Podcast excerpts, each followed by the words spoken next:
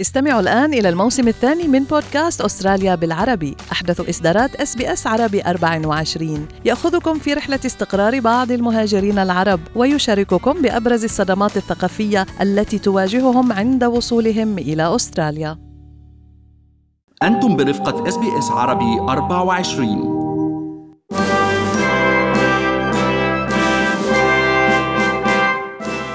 بابا وماما يعني هم قدموا على الجنسية في أمل إنه يعني تجي الأسئلة شوي سهلة بس إنه يعني هم ما رح يقدروا.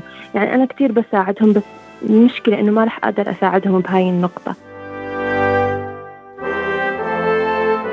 17 أيلول سبتمبر هو يوم الجنسية في أستراليا. هذا اليوم يحتفى به منذ عام 2001 شو الهدف من هذا اليوم؟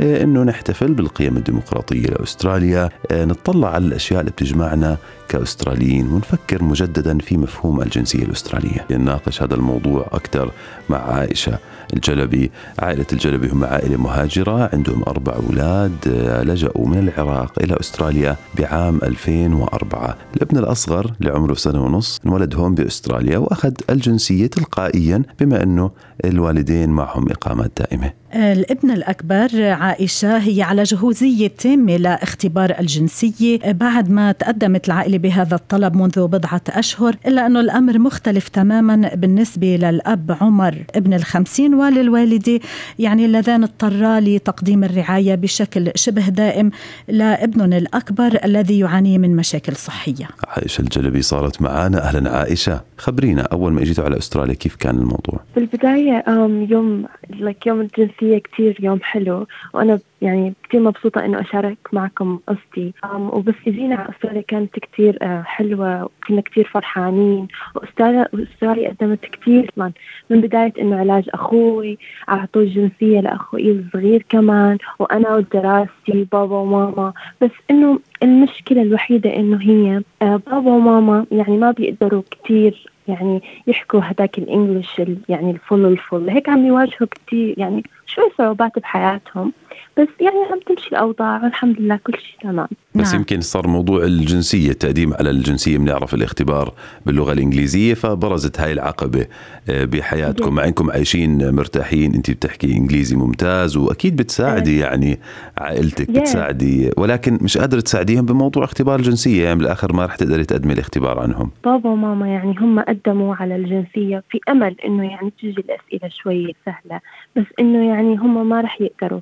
يعني أنا كثير بساعدهم بس المشكلة إنه ما رح أقدر أساعدهم بهاي النقطة لأنه هم يعني 24 ساعة بيكونوا مشغولين مع أخوي اللي هو عنده مشاكل صحية ودائما يعني بيروحوا مع مواعيد وهيك أشياء لهيك يعني هم يعني بيواجهوا شوي صعوبات إنه يعني يعملوا هذا الامتحان. خبرينا شوي عن شعور العائلة، هل عندكم قلق أو مخاوف معينة يعني تجاه آه هذه الحالة من عدم اليقين بالنسبة للحصول على الجنسية؟ يعني بابا وماما عندهم كثير قلق من هذا الشيء إنه عدم إنه الحصول على الجنسية. هو نحن عندنا الإقامة الحمد لله وكل شيء تمام. يعني حالنا حال بيكون يعني بس هو إنه بتحبي إنه أنت تنتمي. شو بتفرق يعني؟ بما إنه قلتي إنه حالنا حال اللي عنده الجنسيه بما إنه الحاصل على إقامة دائمة عنده كل الحقوق وبتخد يعني وعنده واجبات أيضا.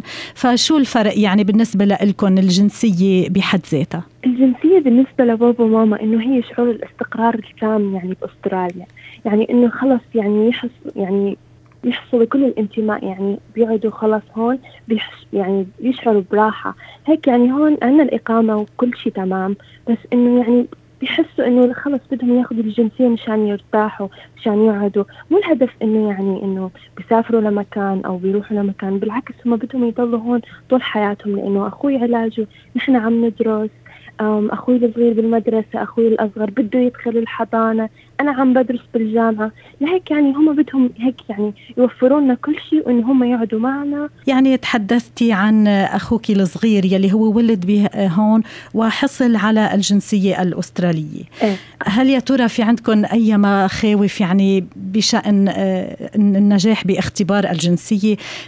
تحدثت يعني للوالد تحت الهواء وكان عم بيقول إنه أنا عمري خمسين في إعفاءات للي عمرهم فوق عمر ال 59 ليش هالتسع سنين يعني رح تعمل فرق كتير كبير. يعني هل يا ترى بتتمنوا على الدولة تاخذ العمر بعين الاعتبار؟ يعني بيتمنى كتير كتير كتير. لأنه يعني هو ما في فرق إذا كان عمرك 60 وإذا كان عمرك 55 وإذا كان عمرك 50 يعني إنه الهدف من أخذ الجنسية مثل ما حكيت لك إنه هو يعني يعني الشعور بالانتماء بالخالص يعني. لهيك بابا بيتمنى وماما يعني بيكونوا يعطوا الجنسية للشخص اللي عمره مثلا 50 أو 55 يعني تحدثنا كنا مع وزير الهجرة بالإنابة ألان تودج بوقت لاحق من الأسبوع الماضي. وهو اعتبر أنه الواحد أنه المهاجر يحكي لغة إنجليزية بتساعده بالاندماج يعني واللغة طبعا بدها ممارسة يعني.